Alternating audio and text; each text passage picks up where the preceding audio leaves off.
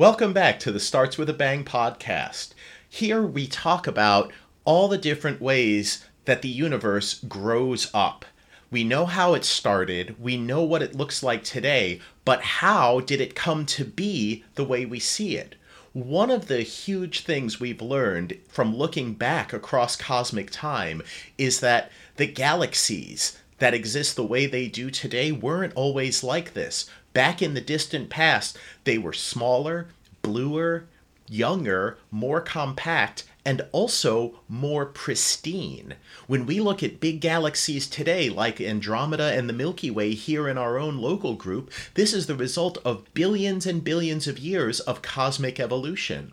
So, how did galaxies get to go from really being pristine clouds of gas that collapse to form stars to the massive spiral armed behemoths we see today?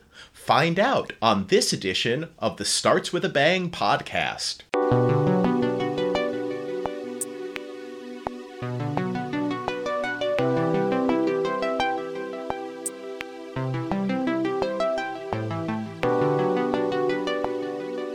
Giant galaxies like Andromeda and our own Milky Way needed to have time in order to form and grow up. They needed to grow out of initial gravitational seeds. They needed to merge together with smaller galaxies and they needed to accrete matter from the interstellar medium. They needed to form generation after generation of stars to chemically enrich the universe around us.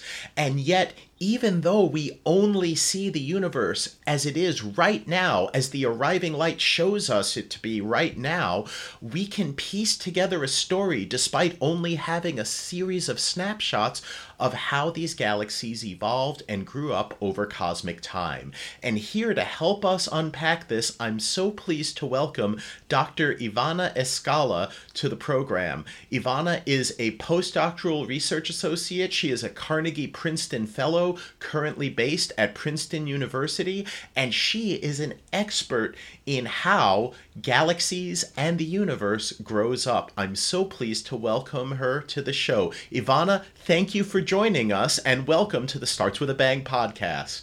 Hello, Ethan. Thanks so much for having me on the podcast. Yeah, it's my absolute pleasure. So, if I wanted to start things off, right, we have right now the James Webb Space Telescope out there in space. It's recently broken Hubble's all time record for the most distant galaxy, or galaxies, I should say, that we've ever seen. And yet, when we look and examine these galaxies and what's inside of them in detail, we see galaxies that are so, so different from the galaxies we see today. What what is the big question that we should be asking, or what are some of the big questions that we should be asking if we're interested in sort of determining how did the universe go from these early pristine galaxies to the modern, you know, evolved behemoths that we see and know today? Yeah, so so one of the big questions I think we should be asking is is really what role do galaxy mergers have to to play in forming the galaxies that we see today in the local universe? Um, this is sort of an aside, but one of the interesting things about JWST is recently they've been revealing more massive galaxies um, than expected at higher redshifts. But in general, what we see, right, are these these small uh, blobs that are, are somewhat indistinct, right, and are not similar to the objects we see today, as you've mentioned, right? Um, so the question is, is really in the, the details. Um, you know, how does, in the case of more massive galaxies, a disk end up forming and settling um, when early on in a galaxy's history, the interactions with other systems are so violent. Um, what can the present day observed properties of galaxies tell us about their pasts and their history of merging? Um, and how much variation is there from one galaxy and another in its merger history? And how does that drive the differences that we see at present day, right? Because we have these things that are, are fairly neat spiral galaxies. We have these elliptical galaxies, which don't have a clear disk structure um, and tend to be more massive. And we also have um, even dwarf galaxies with spiral structure, and then dwarf galaxies that don't have this. So another question is, what does the role, uh, what role those mergers have to play in these these smaller systems? Um, so in terms of my research and what I, I think about, um, that's really one of the central questions, and this really relates to the nature of of dark matter and and structure formation on, on larger scales in the universe as well. So this is this is a big uh, sort of question that uh, you know my field uh, when I was doing my PhD was theoretical cosmology and structure formation in particular. So this is this is something that I'm really interested in as well because when I think about okay how how does the universe grow up? I i i have a very simple picture to start off with. I think okay the universe was born hot dense expanding rapidly but also really really uniform. If we go back to the earliest moments in time we believe that there were only you know very, very tiny overdensities and underdensities relative to what the average density was. That that if you put your finger down or you put a little box around some volume of the early universe, you would find that maybe it's overdense or underdense, but only by like one part in 30,000. So you have to have time pass for these slightly overdense regions to to grow to attract more matter so that they can begin to gravitationally collapse. They they have to cool enough and shed that heat shed that potential energy in the form of heat so that they can actually collapse down to form stars and star clusters and collapse structures. Uh, and then there are this idea that you have these two processes that work together. You have mergers where where different overdense regions attract each other and merge together. And you also have uh, this slow steady accretion from the intergalactic medium where where surrounding matter either from normal density or underdense regions uh, it preferentially gets given up and gets drawn into these overdense regions. The the picture I have in my head is that early on mergers are the dominant factor by which galaxies grow and then later on there's accretion that happens that's the dominant factor in galaxy growth and even though mergers still happen uh, they're sporadic but that doesn't necessarily explain everything that we see. For example, sometimes we get two spiral galaxies of equal size that merge together, uh, and we don't get an elliptical galaxy out of it. We still get a spiral galaxy. Sometimes you get uh, an elliptical galaxy that still has a strong disk in it, something like like the Sombrero galaxy or uh, Centaurus A, that that have these hybrid properties of some of them have elliptical properties and some properties that they have are spiral properties. So I feel like this is a, a complicated question question. And if you really want an overall picture, that means you need a large number of examples of things to look at. Is that is that something you find? Is that if you want to understand this overall picture, you actually need a large number of samples to see on average what's going on in the universe? Uh, yeah, so so this is indeed a, a complex problem as you pointed out. Um, and, it, and really, it's a story of complexity, right? Beginning from the early universe when things uh, were more homogeneous, if you can say, to the abundance of structure that we see today in the present day universe. So we, we need large samples in order to really understand this variation in, in the terms of the different ways that, that galaxies uh, look. Um, and to fully understand how these different features are, are actually arising. And that's something that I don't think that we fully understand at this point. Um, at the same time, though there, there's difficulty in, in the sense of when you are looking for really large samples, you need to go further out into the universe. Um, and as you're going further away, these galaxies become more difficult to study. So there is still much to be gained from looking at the local universe, the galaxies that are the closest to us, um, just within, you know, a few million light years.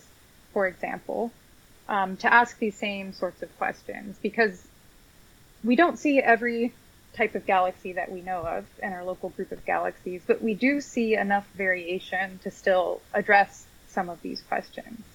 No, and and I can imagine there are two very good reasons you want to do this. The first is, like you said, uh, they're close by. So when you have galaxies that are very close by, even outside of the Milky Way, galaxies in the local group range from you know hundred or two hundred thousand light years away to maybe to maybe two, three, four million light years away, but no farther than that. So with our powerful observatories, we can do things like resolve individual stars stars within those galaxies. We can do things like identify different stellar populations that formed recently or are forming right now or that formed a billion years ago or that formed 10 or 11 or 12 or even 13 billion years ago. Um, you can identify gas streams. You can identify evolved stellar populations. So it's not like you just get this one snapshot where you're seeing everything as it is right now, yeah, you are getting that, but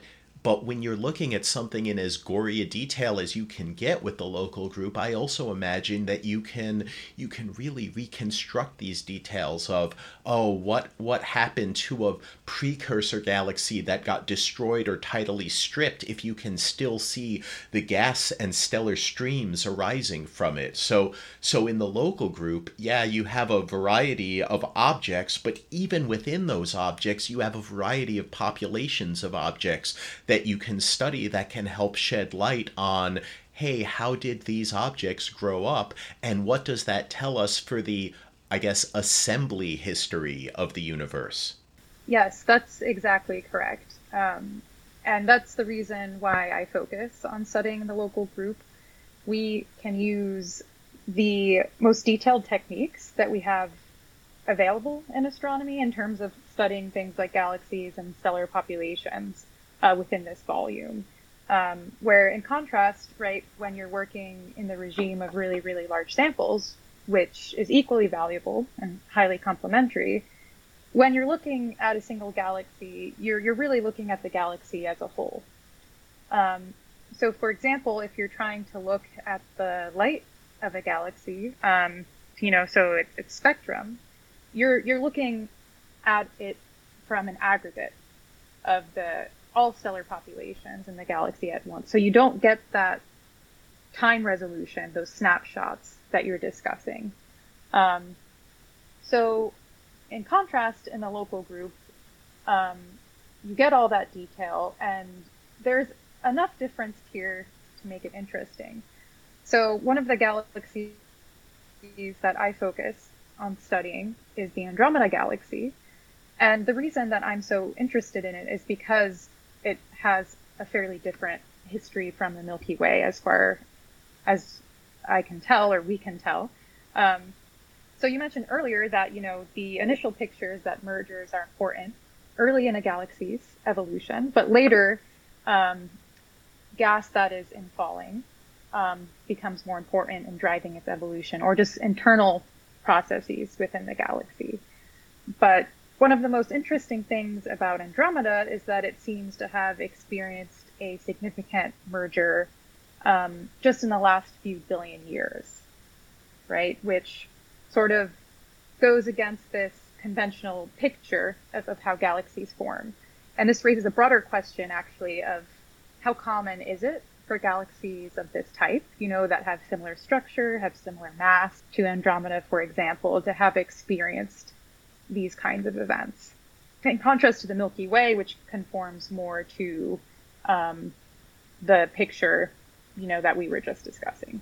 Yeah, so I I know that if we look at the Milky Way's history, we we know we had a few uh, mergers that happened in our past. Um, because one of the things we can look at is, uh, I learned this recently, is we can look at the globular clusters that we have in the Milky Way's halo, and there are something like around 150 of them or so.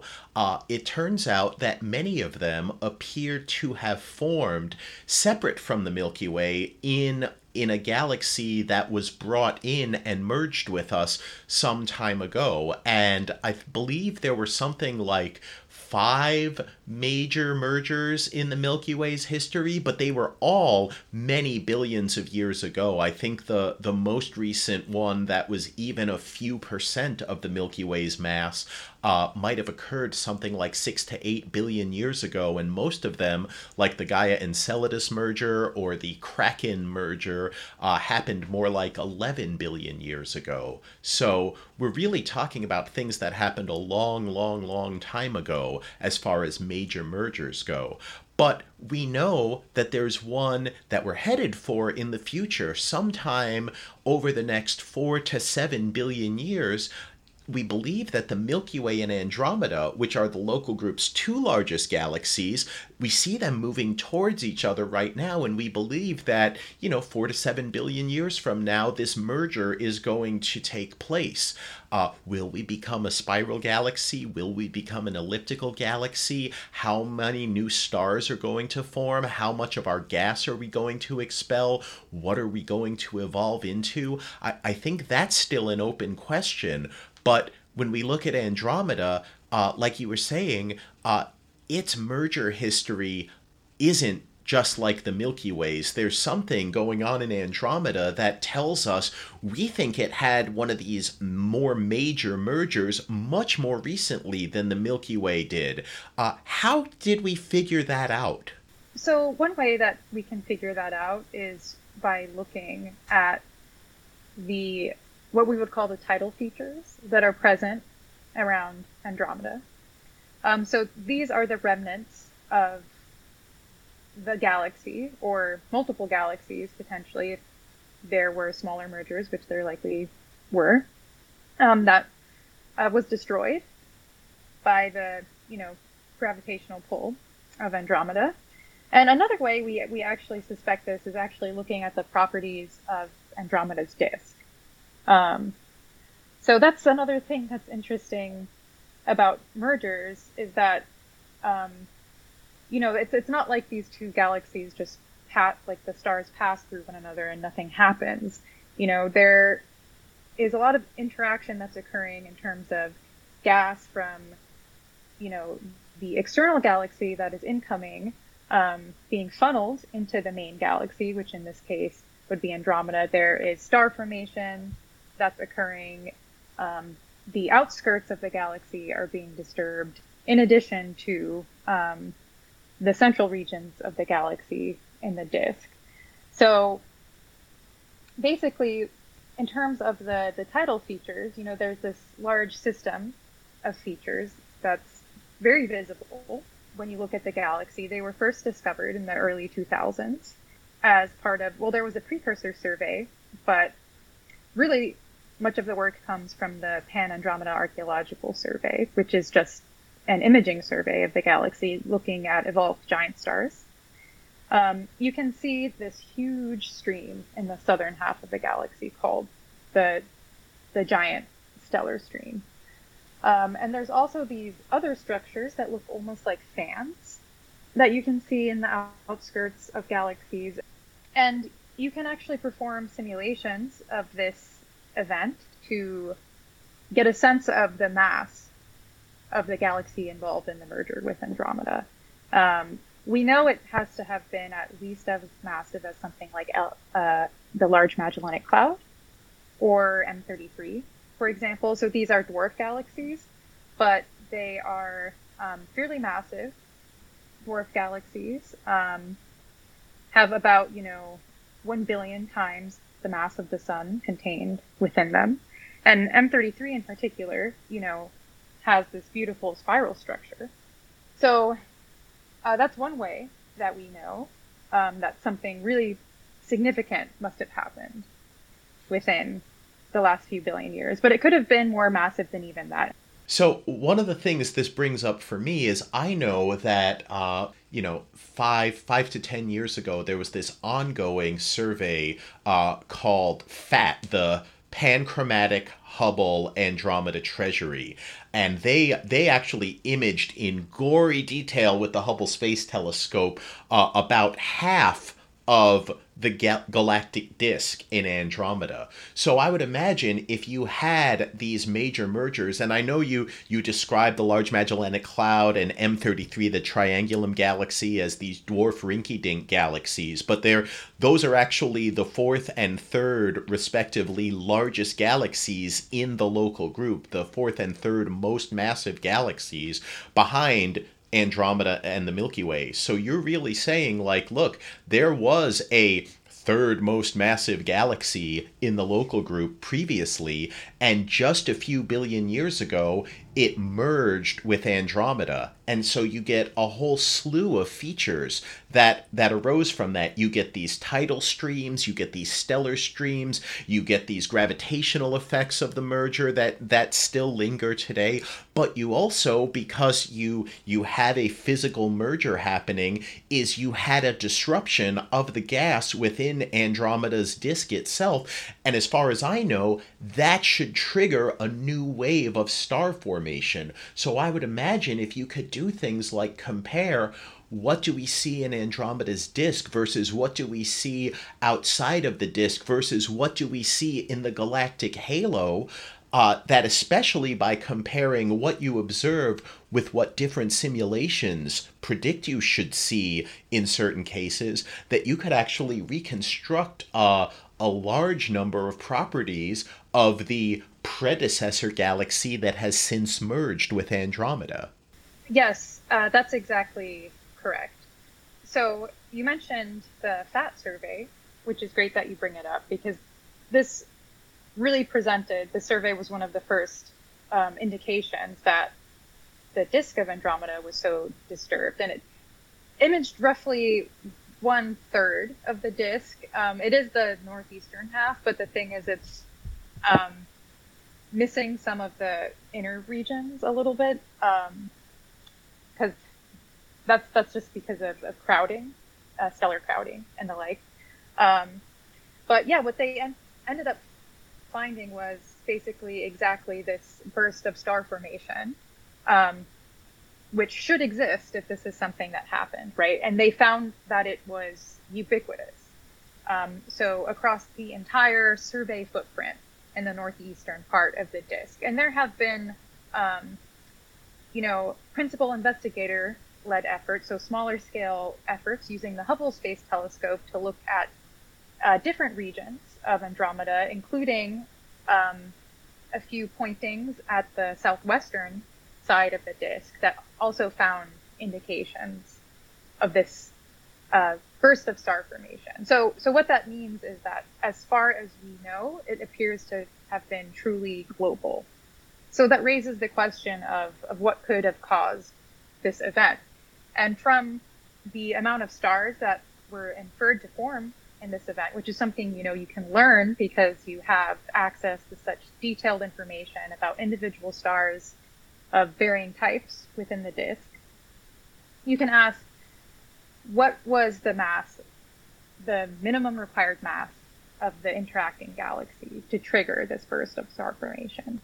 And it needs to be at least, you know, around 20% of the mass of Andromeda at the time when this interaction was occurring, you know, presumably a few billion years ago, um, which is significantly massive.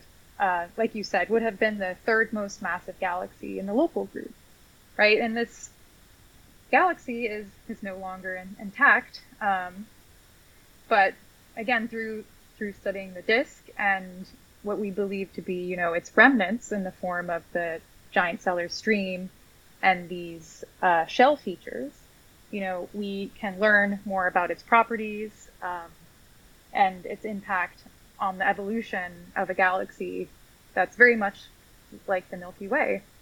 Wow, that's really exciting. I have so many follow up questions, and I'm going to ask them right after giving a mention and a shout out to our sponsor. Uh, today's episode is brought to you in part by Avenues Online, which is the virtual campus of Avenues the World School. Avenues Online is an accredited tier 1 private school designed for students from toddler through 12th grade who want to pursue a world class education freed from the constraints of a physical school. Learn alongside peers living on six continents in more than 20 countries with a global faculty leading the way. Learn more at avenues.org slash SWAB.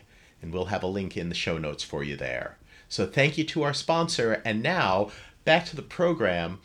Ivana, I want to know um, when you talk about this, first off, 20%, at least 20% the mass of Andromeda means this is more massive than any merger we believe happened in the entire history of the Milky Way. So, in our whole galaxy's history, we've never merged with a galaxy that was at least a fifth as massive as our own at the time. So, this is really falling into that category of a major merger. And the second thing that I'm really excited about is you talked about global star formation. So normally in a spiral galaxy like like we see in the Milky Way, you'll have a few star forming regions isolated in it, like maybe they're occurring in the disk, maybe they're occurring in the spiral arms themselves, where the matter is densest, uh, and you get a few regions where new stars are forming. We have one nearby in the Orion Nebula, we have a few others that are a little further away, like the Omega Nebula or the Eagle Nebula, and we have some close to the galactic center. But if we want to see a galaxy where the entire galaxy is forming stars, the closest one I know of is called Messier 82, the Cigar Galaxy.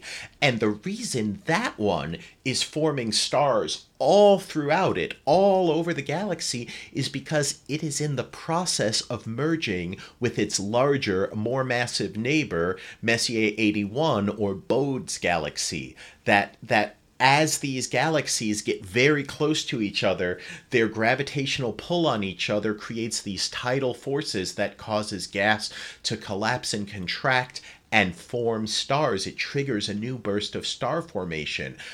It's wild to think that something could actually have done that to Andromeda, the largest galaxy in our local group, and that it did it only uh, I believe it's somewhere between two and four billion years ago. This is relatively recent and and an incredibly large merger. Uh, was was it a surprise when you learned that the data was indicating that something like this occurred relatively recently?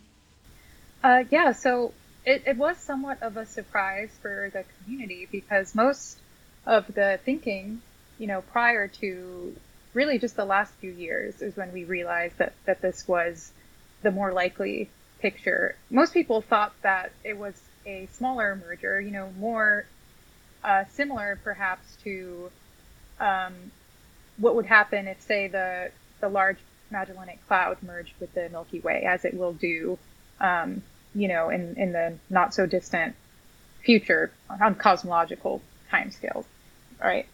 Um, so you know we thought it was you know perhaps just a, a spheroidal dwarf galaxy, and that I mean you know one of these blobby dwarf galaxies that we see around us in the local group that had merged to just create the the tidal features that we see, but really did not interact substantially with um, the disk of the galaxy. Um, and then, you know, it was proposed, it's like, oh, well, maybe this was a, a not a blobby dwarf galaxy, but a dwarf galaxy that actually had a spiral disk of stars. Um, but that, although that scenario was good at explaining again the things that we observed in the outskirts of the galaxy, it it really didn't bring all of the things that we know about Andromeda together in the same way that this major merger picture does. And this also includes things like potentially, you know, the globular cluster system that we see in Andromeda. Um, by the way, Andromeda has like a factor of three more globular clusters than the Milky Way does, many of which were likely brought in, right, by other galaxies. Um, but we do see some interesting uh, distinct populations within them that perhaps suggest that you know there were two uh, major distinct epochs of of mergers within Andromeda. So yeah, in that sense, it, it was a little shocking because again, the the picture had been that um, going back to say, you know, the the 2000s, that also like how can a disk actually survive an event like this without being fully disrupted? You know, at the time we didn't have simulations of galaxy formation that could keep the disk intact when you had like something so massive coming in. Um, we've gotten better at that.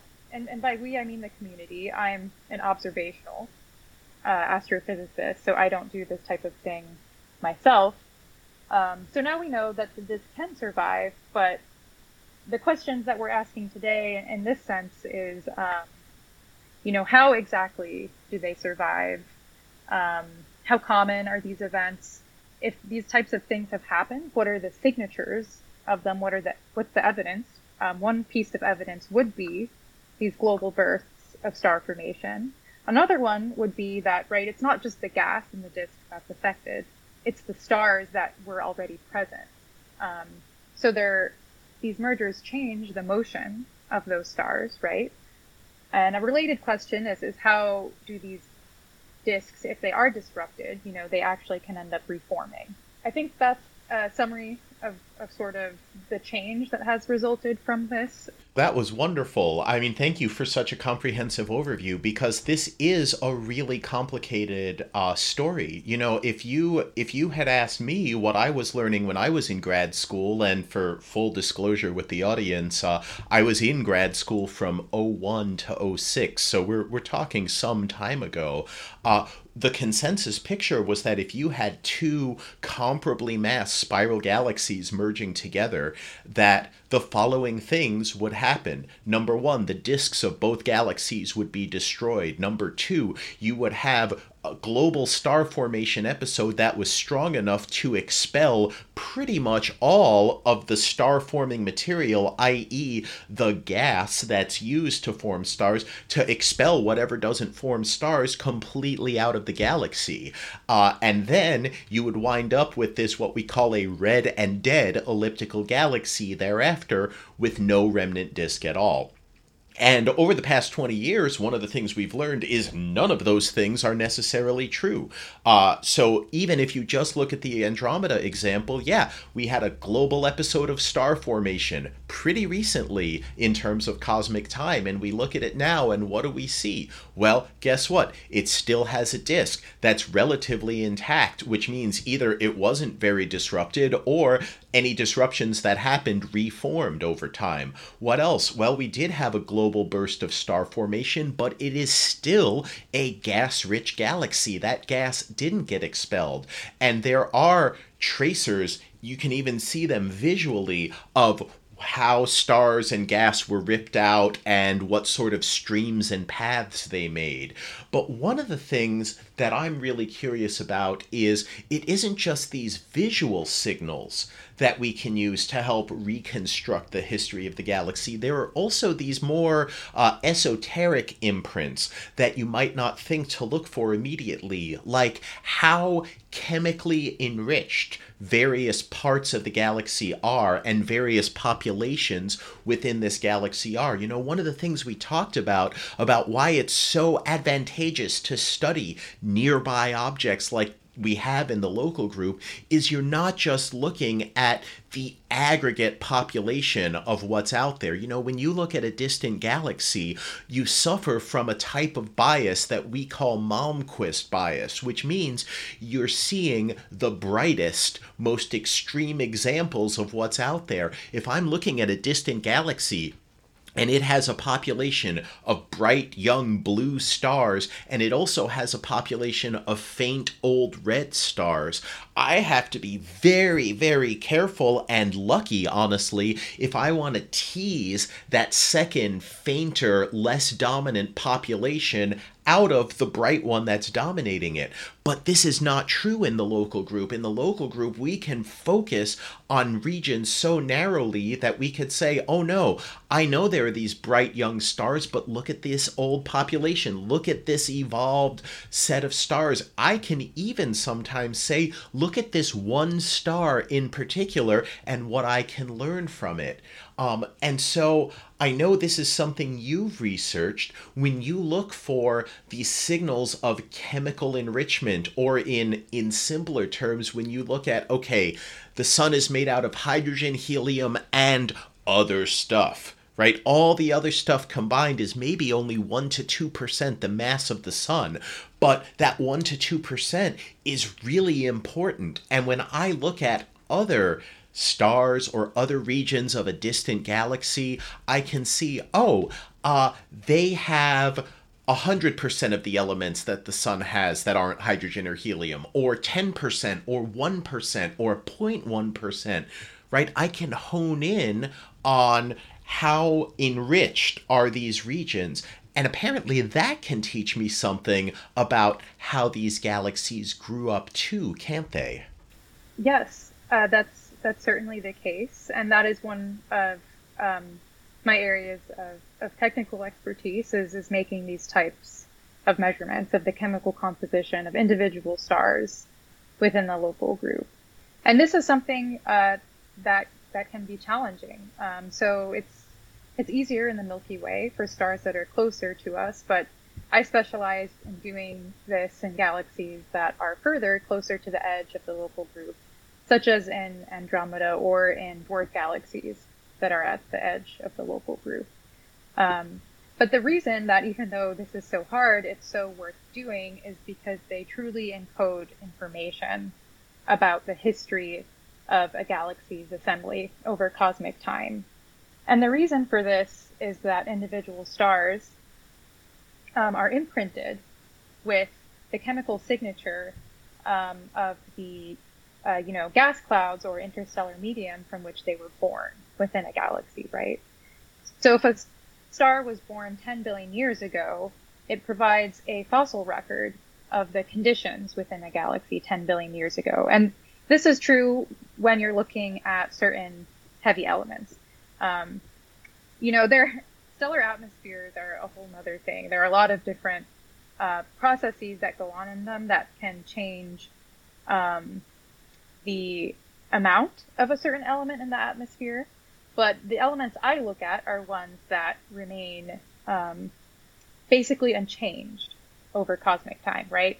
So if I'm looking at something like iron in a star, for example, I know that that iron has been there for the entire star's lifetime since it was born. Um, and that's useful again for providing this fossil record that hasn't been influenced by again, processes within the stellar atmosphere. It's, it's really useful as a tracer in that sense. So I'll give a few examples. In the Milky Way, for example, this is where we have the most detailed information concerning the chemical composition of stars. You know, if you combine the chemical composition with the motions of stars, so I'm talking about their velocities, for example, recently that's how we discovered the, you know, Gaia Enceladus merger event which um, you know you mentioned earlier, Ethan, which was the last significant merger of the Milky Way that occurred 10 billion years ago. You know, you can see it as this um, distinct feature in terms of the motions of the stars, but you can also see that it's distinct in terms of its chemical composition compared to, for example, the stellar disk of the Milky Way or other structures um, in the outskirts of the Milky Way as well.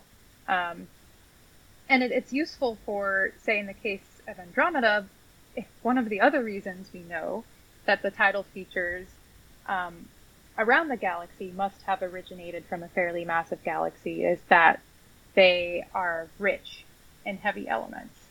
And, and by that I mean, again, normally we look at iron because that's a good approximate tracer of the total heavy element content of a star. So all these elements heavier than hydrogen and helium.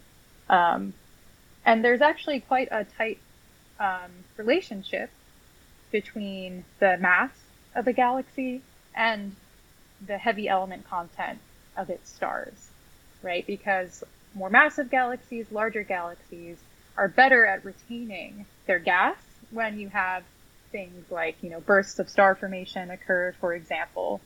And so they're better at converting that gas into stars and end up more metal rich over time. That's one way they're useful. And they're also useful, um, which I alluded to in, in the case of the Milky Way, right? Say if you had one merger event occur, you know, 10 billion years ago, and then you had another merger event occur a few billion years later, um, those should be distinct in terms of when you look at the heavy element content of the stars.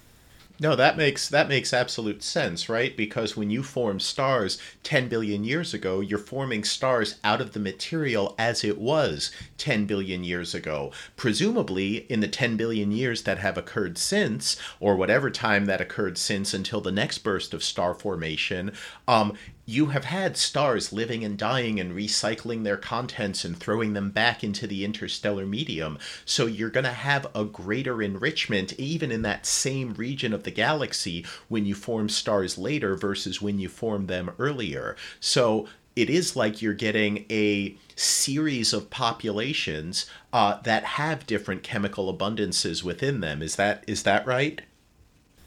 Yes, that's exactly um, the picture that we're describing here. Well, that's great. Let me let me also ask because this is something I'm curious about, and maybe you can actually tell me the answer. I know that in general, larger, more massive galaxies are more chemically enriched, have a greater fraction of these heavy elements like iron than smaller, lower mass galaxies. Part of that is, like you said, because they're better at holding on to that star forming material, right? More mass, more gravity, which means when you have a supernova go off or you have strong winds, either from your central black hole or from bursts of star formation, uh, if the escape velocity for this material within your galaxy is greater because you have more mass within the galaxy, then it's easier for the galaxy to hold on to that material. And if you're lower in mass, it's easier for that material to get blown away.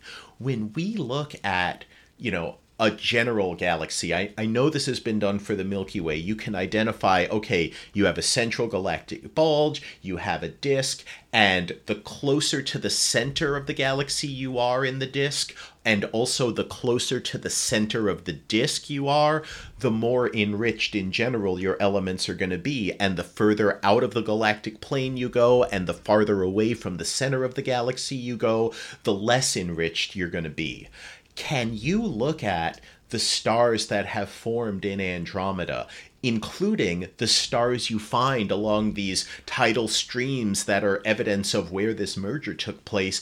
And can you identify, oh, there are distinct populations between the stars that formed from the more massive Andromeda galaxy's gas and the star that formed for the less massive or sorry, the stars that formed from the less massive now cannibalized smaller galaxy um, and its less enriched gas. Have have there been multiple populations you've been able to identify and say, oh, this is formed from Andromeda, but this is not?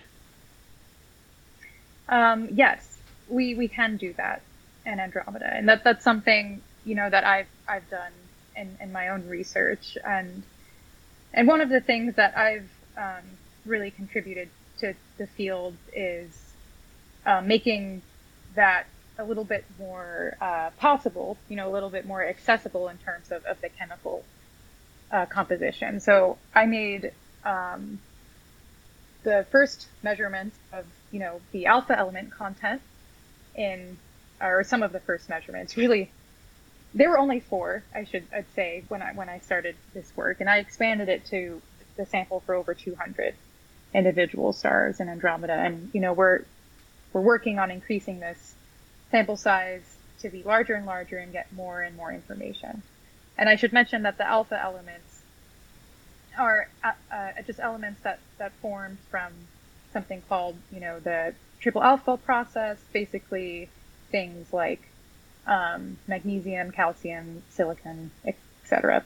Not so important, but the point, the important point here is that we're able to get more, detailed information. It's so when you talk about these these alpha elements, what you're really saying is, look, you get a sun-like star, and you're going to form fuse hydrogen into helium, right? You're going to start with protons, you've got a proton proton chain, and that will build you up towards helium 4. And that's great. That's what goes on in all what we call main sequence stars. In all stars, that have ignited nuclear fusion in their core. They fuse hydrogen into helium, and that's true of all stars from the tiny red low mass M dwarf stars to the supergiant blue O stars that only live for a million or two years before they go supernova.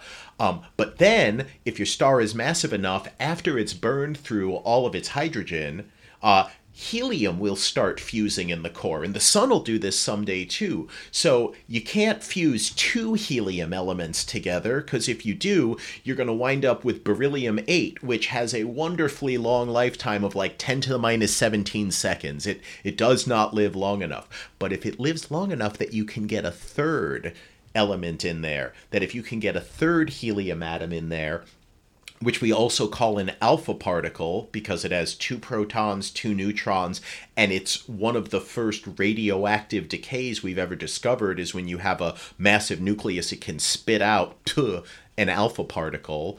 Um, well, if you add an alpha particle, if you add three of them together, you can turn helium into carbon. And then you throw an extra alpha in there, uh, and carbon can become oxygen. And you throw an extra alpha particle into oxygen, and it can become neon. And you can work your way up the periodic table two elements at a time.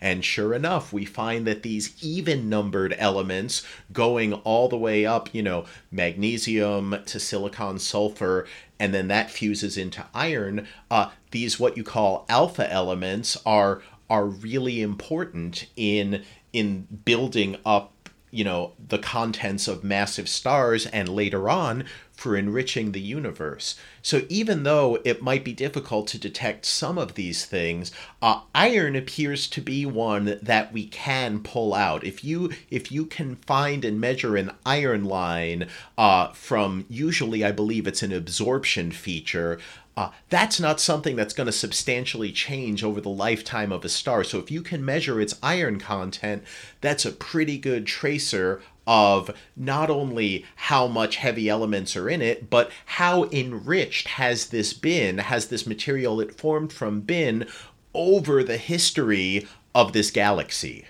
Uh, yes, that's correct. And alpha elements like uh, magnesium, calcium, and silicon, which we can measure, um, even in you know individual stars and more distant galaxies in the local group, are are really useful in the galaxy assembly picture because it provides us, us this additional dimension of, of looking at distinct stellar populations.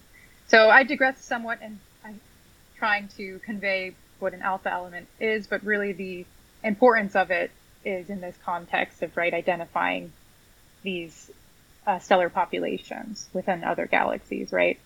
So iron, right, is, is just one dimension. Um, but when we look at iron and the alpha elements together, specifically the ratio of alpha elements relative to iron, and all of this is always relative to the sun because we need a benchmark um, for these types of measurements versus uh, the ratio of iron relative to hydrogen, um, this sort of chemical space is really diagnostic of a galaxy's evolutionary history. And when you look at something like, say, a dwarf galaxy in this space, it looks very different from the Milky Way. So when you're looking within the Milky Way, you know, or within Andromeda, if you just measure the iron content and alpha element content for a bunch of individual stars, and you see, start to see different clustering occurring, that's going to be evidence of these distinct stellar populations. Um, so we can do that in Andromeda. You know, in principle, we could do it in these dwarf galaxies, but the thing is, they don't tend to contain as much variation in this space, especially when we're talking about the blobby ones. I mean, they have more metal poor and, and more uh, metal enriched stars. Um, but you're not going to see, um, say, separate sequences in this space the same way that you may see when you're looking um, within the Milky Way or Andromeda. And going back to um, looking at different parts of the galaxy that are more metal enhanced or metal poor, um, we see that in the Milky Way, as you described, Ethan, but we, we see the same general trends in Andromeda as well. You know, so we know that the central bulge is much more metal enriched. Um, we see this gradient that you described where the um, inner regions of the disk are more metal rich than the outer region of the disk. Um, although the absolute change in Andromeda, and by that I mean like the change in the heavy element content as a function of distance, is is weaker than in the Milky Way. Oh, that's interesting. I, I didn't know that. Do we do we have an idea why that might be? Why the Milky Way appears to go from metal rich to metal poor much more steeply as a function of distance than it does in Andromeda? Yeah, so so part of it may be only that the Milky Way's disk is actually much um, it's smaller than Andromeda. So one thing you might want to consider is actually scaling for the size of the disk. Um, but even when you do that, though, Andromeda's uh, changes at a much more gradual rate than the Milky Way. Andromeda's disk is much, much larger, as, as far as we can tell. Um, so the problem is, though, we don't have a nice external view of the Milky Way's disk because we're located within it, as we do uh, for Andromeda. But one reason we think that it's weaker and Andromeda is actually a consequence of um, its history of uh, more violent mergers, mergers occurring at later times. So, so you can have um, basically some um, merger-driven mixing that's occurring of, of stellar population. So there's there's normally some amount of mixing within the disk of a galaxy. We call this radial migration, where you have stars that were born at one radius um, end up, you know, gradually moving to a different radius within the disk. If you sort of think of it as a two-dimensional pancake, um, but if if you have these um, interactions occurring with external galaxies, right, it's it's just going to disturb the disk even further. So if you had a stronger um, gradient in the heavy element content in the disk, that's something that could be washed out over time.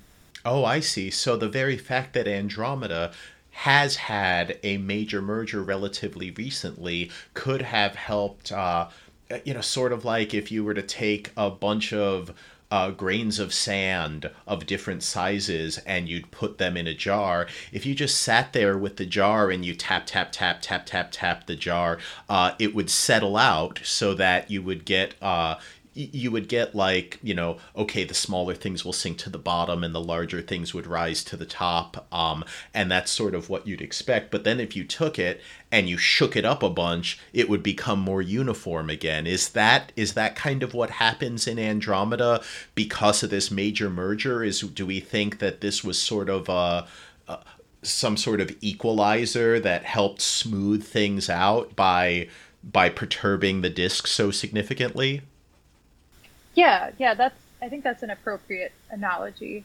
Um, so this this is another you know piece of evidence that could be in favor of this major merger picture. Um, it's a different thing though to show definitively that these things are connected.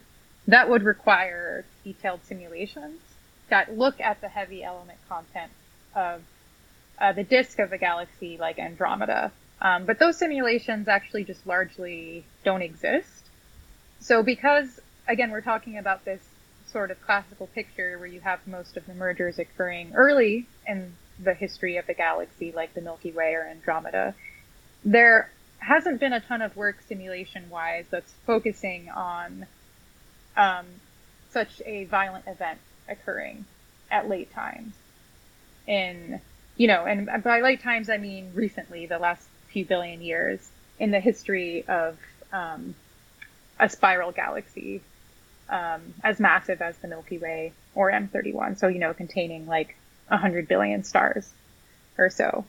Um, No, that's that's those, those are big galaxies. Like the Milky Way and Andromeda, like we're not we're not exceptionally big or bright, but for but for galaxies that we find in the late time universe, these are these are pretty typical examples of the largest types of galaxies that you'll find in a typical uh, group of galaxies that's approximately our size. You don't you don't generally find them much bigger than than us or our big sister.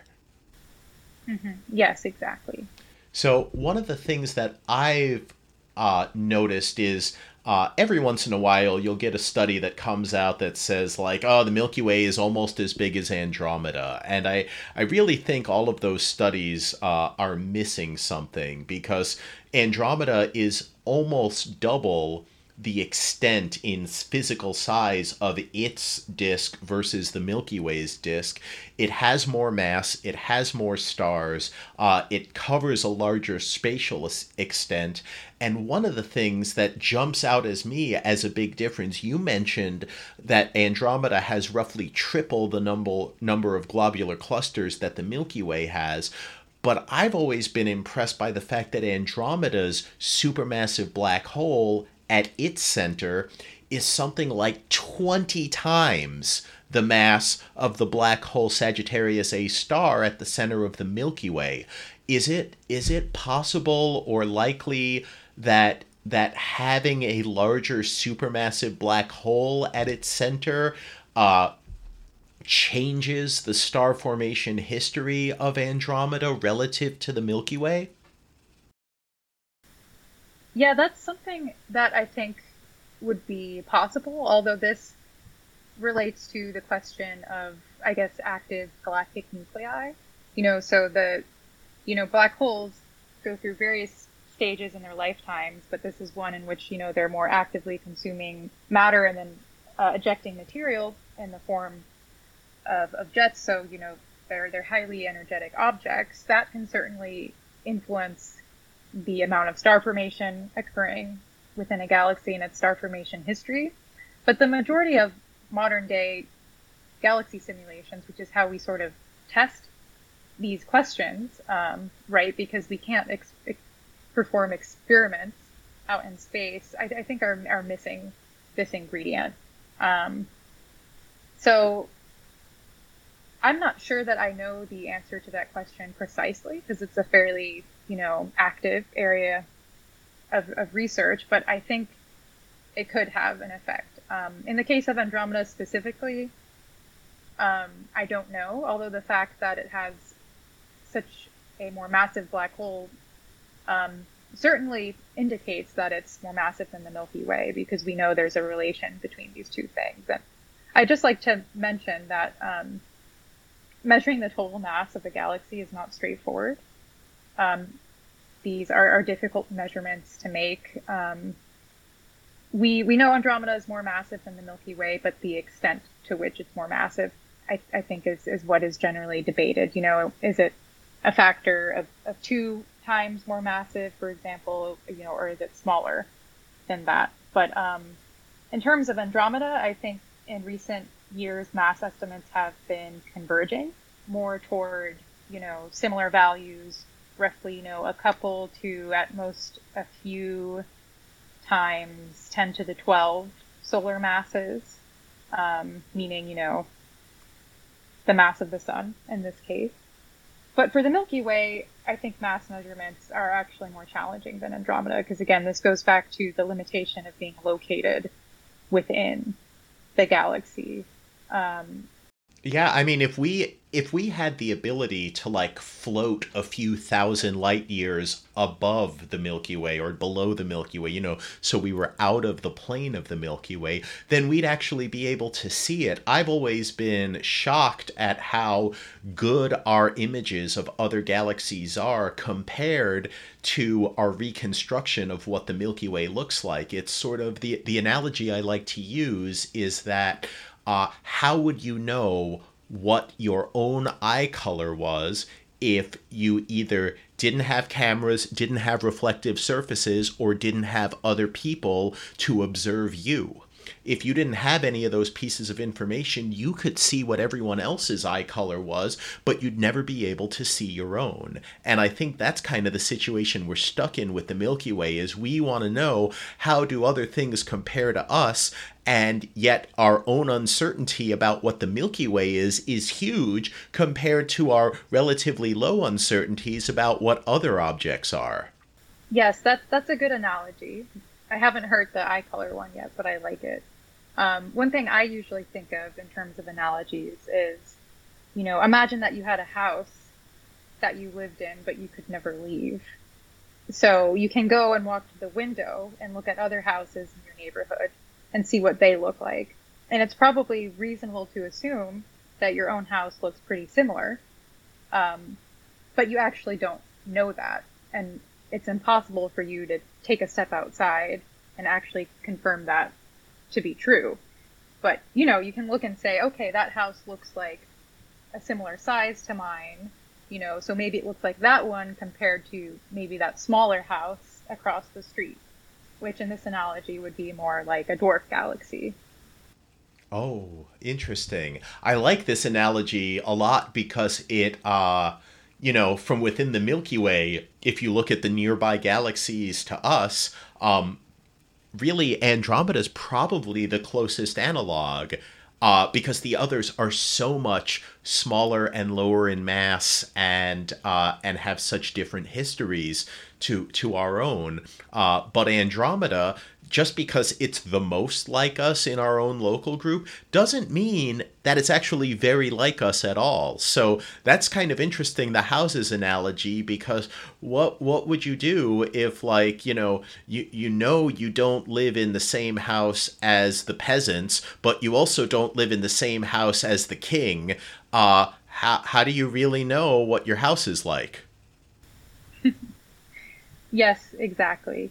And it's possible that maybe you spent a lot of time initially studying your own house and assumed that every other house was like yours um, that had a similar size, which has been historically the problem in terms of the Milky Way, right? We know so much more about the Milky Way than any other galaxy, and with good reason. We can study it in such an exquisite level of detail. But the reason that it's it's really valuable to study you know, the dwarf galaxies in the local group in detail and Andromeda in such a high level of detail is to challenge these assumptions of galaxy formation that we have um, based on the Milky Way and to confirm the knowledge that, that we have, um, you know, by, by looking for similar evidence in other galaxies.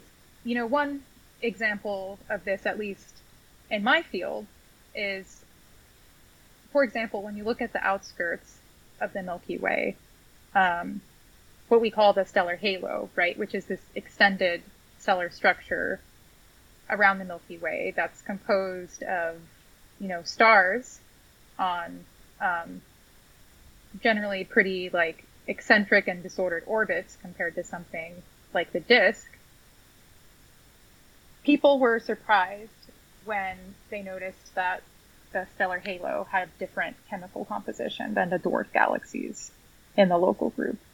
And this is something that happened in the early uh, 2000s, so like, you know, 2001 to 2004. And it, it was like a really big deal at first because based on this picture of, you know, merger driven galaxy formation, people thought that, okay, the stellar halo is made of dwarf galaxies, so its chemical composition should be the same as dwarf galaxies, but it was actually different.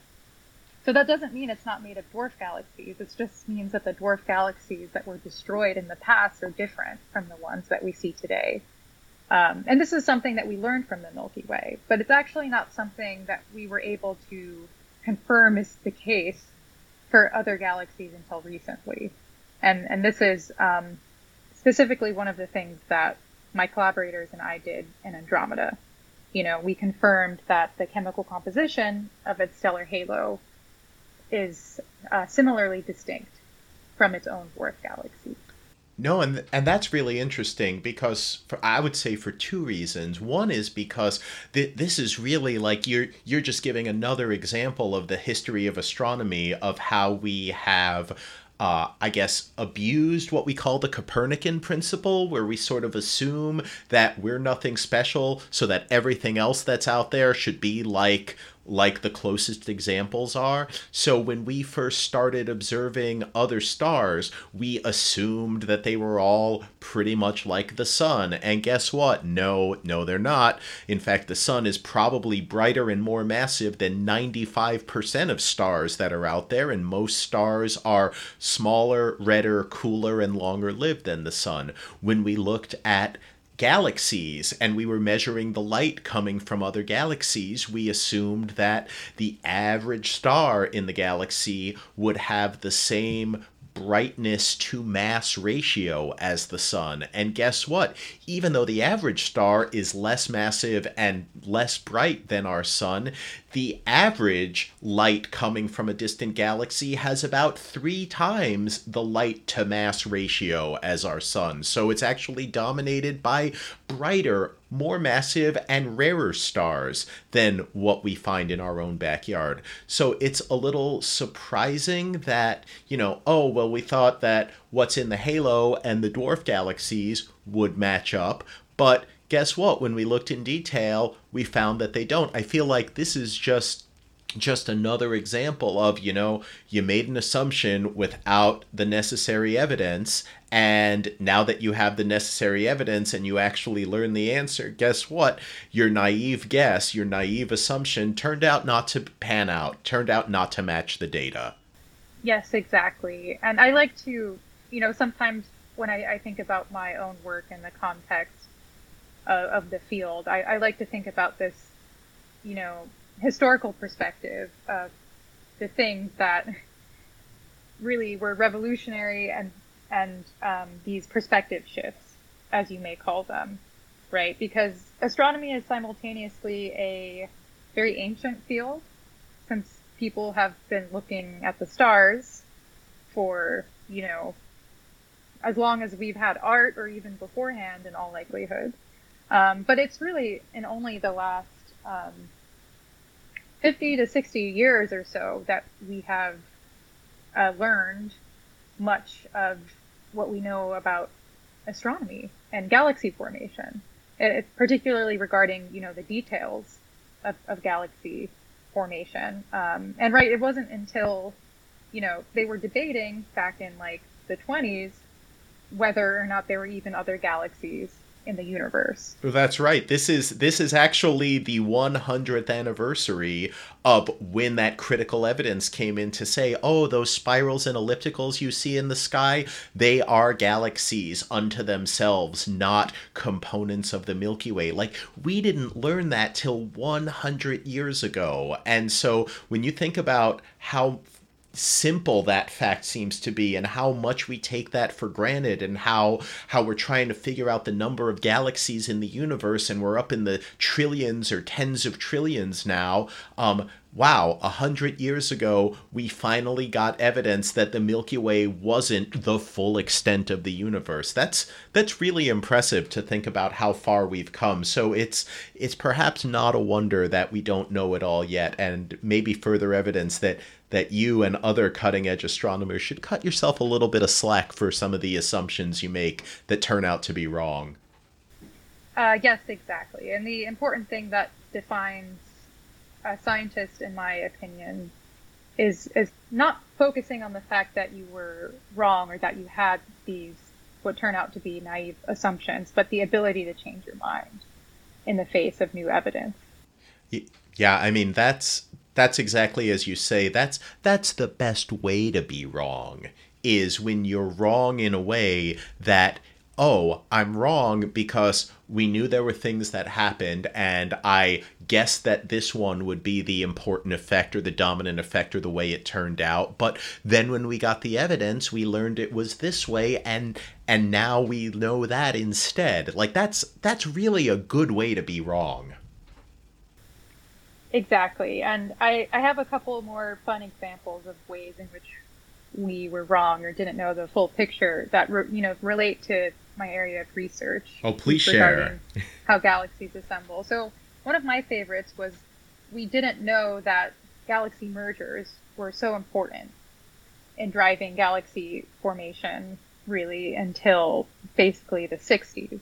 So there used to be something basically called a monolithic collapse model where the picture was, you know, you had a dark matter halo, basically, you know, a gravitational potential in which the galaxy was forming. You know, you had gas that was condensing um, into the center of this potential well, and you would end up with something that was the disk, and then in terms of the stellar halo, right, you just had this other component of gas that was collapsing, you know, more gradually to form stars and creating the spherical component. Um, but now we know that's not how stellar halos appear to form. Um, you know, they realized um, that there are these distinct stellar populations, right, that are not consistent with this gradual collapse that's occurring, you know, fairly early on in a galaxy's history. Um, and from recent large scale surveys of the Milky Way, the evidence points to the fact that most of the stellar halo is entirely accreted, entirely, almost entirely material from external galaxies. Um, and again, this is just for the Milky Way, right? So now one of the major questions is, is this true for other galaxies like Andromeda? Um, but my point is here, though, that's a very different picture from what was originally conceived of in terms of explaining this, you know, spheroidal extended uh, stellar structure that we noticed around the Milky Way. Um, so once we established, they're like, okay, mergers are important, we actually didn't have evidence that these things were happening in other galaxies until the 90s, basically. Um, and Andromeda has played a very important role in defining our understanding of galaxy formation, you know, over the last um, 50 to 60 years. And in one way is that the discovery of the giant stellar stream around Andromeda was basically the first concrete piece of evidence that other galaxies experience merger events. So that really confirmed what people were beginning to suspect. And in that confirmation, again, you know, sort of revolutionized um, our idea of galaxy assembly. No, and I I love that way you told that story because one of the things it it really makes me think about is that hey, um when you make an assumption about the way the universe works, uh, the assumption you make about, oh, this is what happens, this is how it happens, that leads you to ask questions that, like, okay, uh, what do we want to observe? What do we want to look at? What do we want to test for? Um, and when that picture changes, all of a sudden the questions that you realize are important to ask, that changes too. Um, so, you know, we wouldn't have thought maybe 60, 70 years ago to look at uh, these nearby galaxies and study their halos and study their satellites and see are they the same or different? We would have made assumptions that like oh yeah they're going to be the same in this way in this way in this way so why bother studying them? And now that you do study them you find oh well I, studied them because i learned it would be important to study them and now that i can and i do here's what i found so let me let me ask you for the big reveal you know we know andromeda has some satellites. In in particular, uh, you can see visually uh, two of its satellites are these dwarf spheroidal galaxies that are are pretty substantial. They're definitely two of the 10 largest galaxies in the local group by mass. Um, so when you look at them and you look at what's going on in Andromeda's halo, what are the differences that you see? I know in particular that you've noticed uh, some chemical differences between them, and, and what does that teach us? So many of the more massive satellite galaxies around Andromeda have been studied. Um, this includes M33, the Triangulum galaxy, you know, NGC 205, and then NGC 147 and 185. These are um, basically the dwarf elliptical galaxies that show signs of tidal interaction. And then there's uh, M32, the compact dwarf elliptical, which I should mention is a very rare uh, object. You know, it's the only such object that we know of in the local group and, you know, perhaps the local universe. So that that's something that I would have to double check. Um, and then there's this whole plethora of galaxies that just have names like Andromeda 1, 3, etc., you know, that were named basically in discovery order. Um, and by the way, not all of those galaxies that are called Andromeda 1, 2, 3 are actually all galaxies. Some of them turned out to be other stellar structures. Um, but in terms of measurements of chemical composition, you know, we have them in, um, for example, the more massive galaxies, um, like Andromeda, um, like Andromeda 3, for example. We have them, you know, we do know some things about NGC 147 and 185.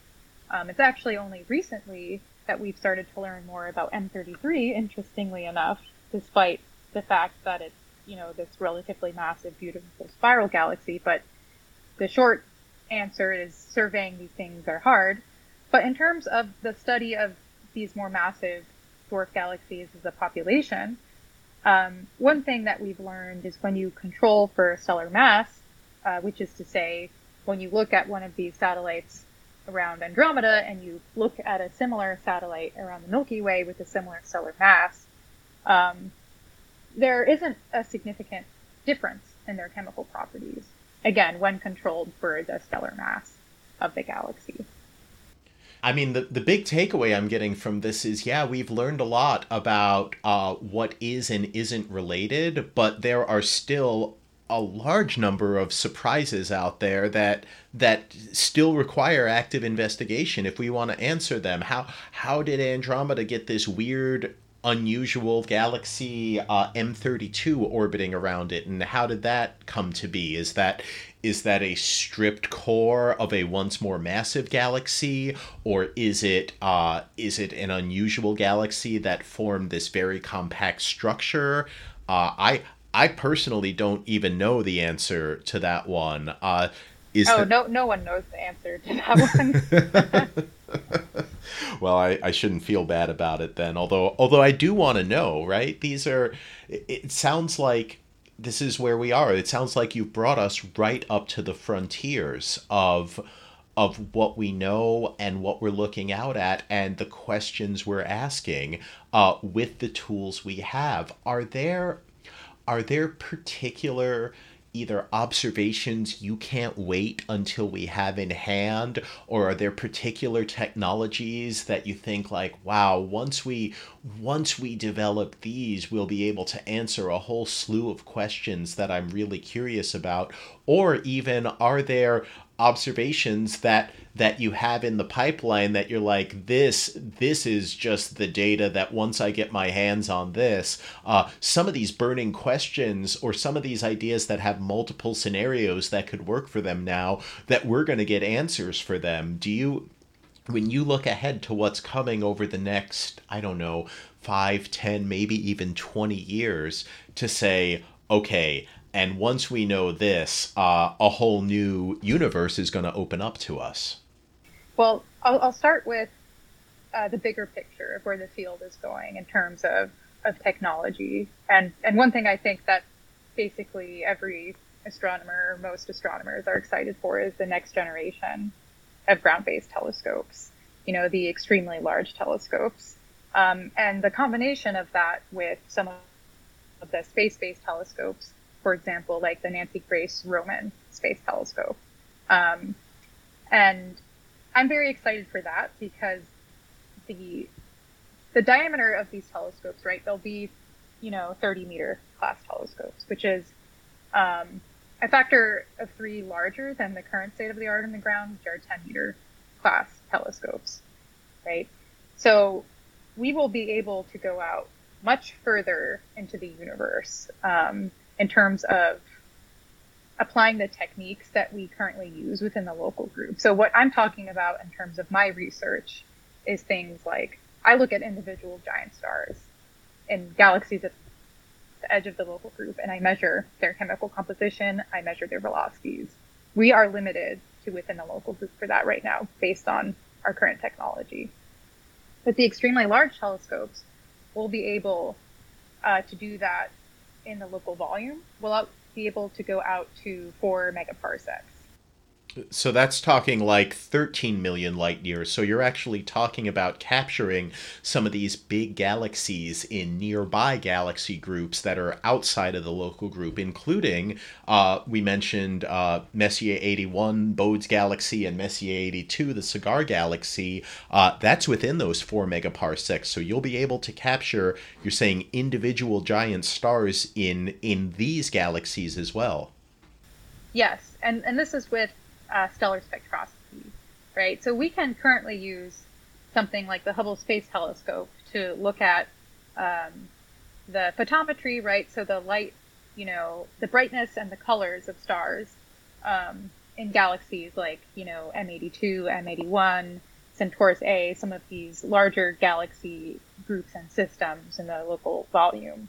Um, but spectroscopy provides just so much more additional information about a star. Again, going to the, the motions, the chemical compositions. So in terms of learning about galaxy assembly history, it, it will be an incredibly rich data set. You know, if we're able to survey all these galaxies, you know, it won't be just the Milky Way and Andromeda anymore in terms of these more massive galaxies where we have this type of information. Um, and most of the galaxies in the local volume, admittedly, about 80% are dwarf galaxies, but that will still be extraordinarily interesting for expanding our sample size. One of the ongoing open questions is are the satellite galaxy systems in the local group representative of, you know, satellite systems in the broader universe? Um, we don't entirely know yet. Um, that's one thing that these types of studies will be helpful for addressing. So that's really exciting um, for me personally. You know, with the Roman Space Telescope, we'll be able to do things like the Pan Andromeda Archaeological Survey, which I mentioned earlier, um, and M31 or Andromeda will be able to do that, you know, out to 10 megaparsecs. Um, you know, we'll be able to do studies. They won't be quite comparable to PHAT, but you know, sort of similar in principle. We'll be able to do those within the local volume um, as well.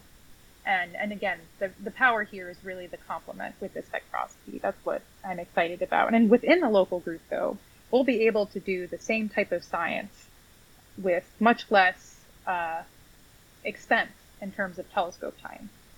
Um, right? So it takes, I have to point a telescope at Andromeda, you know, a 10 meter class telescope at Andromeda for like five or six hours to do my science, which is a huge expense. Oh, right. But with a with a telescope that's three times the diameter, you actually get nine times the light gathering power, in addition to the factor of three better resolution. So not only can you go farther out, but you can spend just a tiny fraction of the time looking at that same region of space to get that superior data.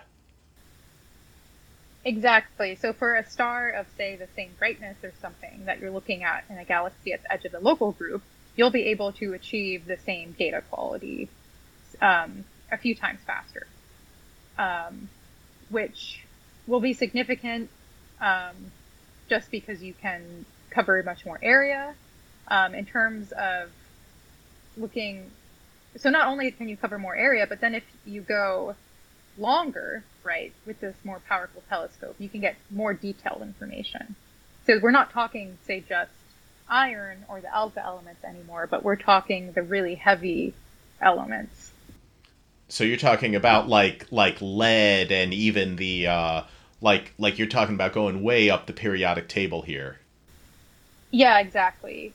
We're looking at things like bar, you know, barium, europium, these um, S process and R process elements. So they tell you about different nucleosynthetic pathways.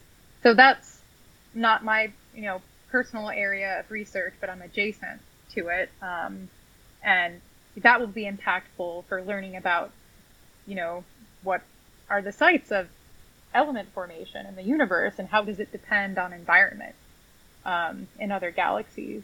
So we currently don't have those types of measurements in Andromeda, for example. It's it's generally too challenging. Uh, there are ways to do it, which I've thought about, but I won't go into that uh, right now.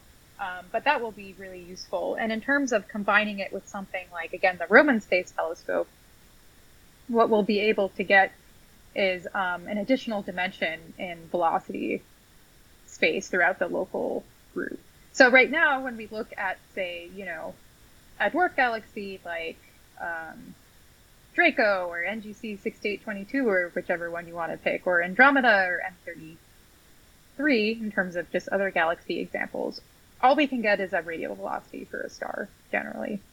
Um, but we should be able to get proper motions, which are the other, you know, two dimensions of velocities, um, you know, down to a certain brightness limit, like throughout the local group, basically, which will be, again, very powerful for looking at distinct stellar populations. Um, it will be powerful for actually doing things like making mass measurements of Andromeda. Um, we should be able to learn more about the outskirts of the Milky Way, which are actually really challenging to study, although they're closer to us than the dwarf galaxies in Andromeda. Um, so we should be able to, you know, better constrain the total mass of uh, the Milky Way, learn more about its dark matter halo. Um, so in the long term, as a summary, that's what I'm excited about. That's where I see the field going. Um, but it's going to be a while before we get there, right? Um, it takes a while to build the telescopes, the instruments, get all the money. right, but but a lot of these things are are in progress right now. The Giant Magellan Telescope and the European Extremely Large Telescope, they're they're being built. They've broken ground. They're under construction. Uh, they should be operational, fully operational, uh, in about uh, I think anywhere between four to seven years for these telescopes. Uh, the Nancy Roman telescope, you know, now that the James Webb Space Telescope has launched, that's NASA's next flagship mission, and it's going to have the power of all the power of Hubble, except it's going to have like 50 to 100 times the field of view and a suite of superior instruments, right? Hubble's instruments haven't been upgraded since what 2009 with the last servicing mission. So having instruments on board that'll be 20 years more up to date in addition to this field of view that's 50 to 100 times as large as Hubble means you're going to be grabbing huge amounts of information about these things. And the idea that you'll be able to measure proper motions of stars, I mean, that's astounding to me. When we look at the original very first image photograph of Andromeda that was ever taken. This goes back something to like something like 1888, which is 135 years in the past. Um, and if we look at a modern image of Andromeda, all of the features look like they're in exactly the same place. And you're telling me that we're actually going to be able to detect with just a couple of years of difference how these stars within Andromeda are moving in three dimensional space, not just along the line of sight, but up and down and left and right on the sky as well. Like that's that's incredible. So when we combine all of these different data sets together, we're not only going to be able to say something about the general picture of galaxy assembly and how they grew up, we're going to be able to say specifically, and here's what happened to the largest galaxy in our local group over its history. That's that's incredible. Yes, exactly. So huge gains within the local group and opening up a, a whole new world of galaxies within the local volume to study at this level of detail. Um, so as you said, it's going to take at least a few years to several years, um, you know, for for some of these facilities. So it may not be until 2030 ish for for like for example some of the ground-based telescopes, and these projects often take longer than you know astronomers optimistically hope. So the question is, you know, what are we doing until then within uh, my subfield and within my own research? Um, I mean, we're in the era of, of large spectroscopic surveys. We like to use the term like industrial scale, basically.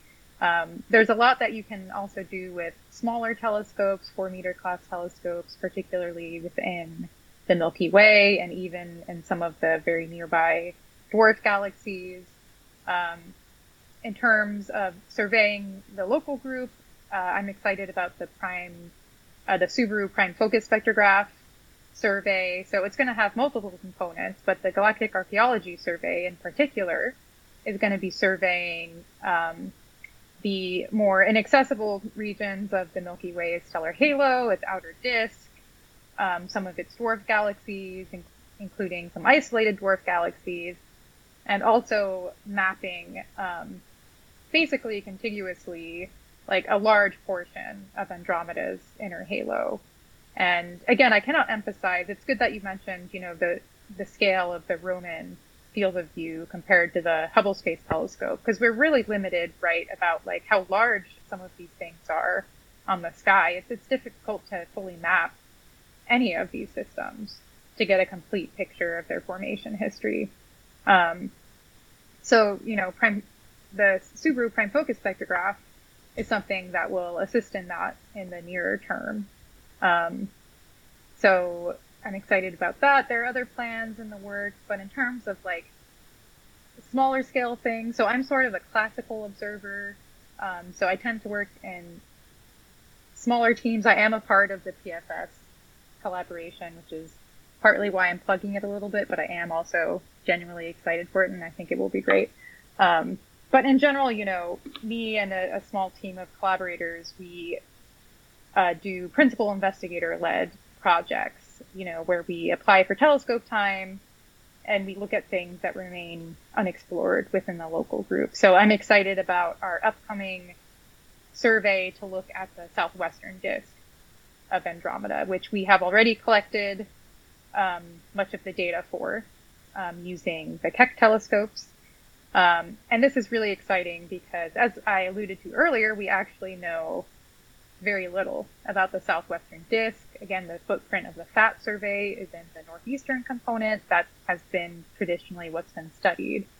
Um, so I think there's much more that we can learn about um, stellar disk formation in particular. Um, so that's what I'm thinking about right now. That's what I'll be working on for the next one to two years. And also, I'll, I will be working on M32.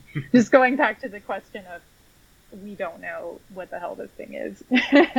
no, and and that's wonderful. You know, I want to thank you for this this tour of the local frontier uh, and also for explaining to us how it fits in to some of these bigger questions about how basically how the universe grows up because that's you know, I, I often explain to people that that's the big difference between the Hubble Space Telescope and the James Webb Space Telescope. That that Hubble has taught us what the universe looks like. And it, it really has. But JWST is teaching us how the universe grew up. And it seems like through a variety of multi wavelength and multi technique observations and combining them with simulations, that that's exactly what you're studying as well, except from an entirely different and extremely local perspective.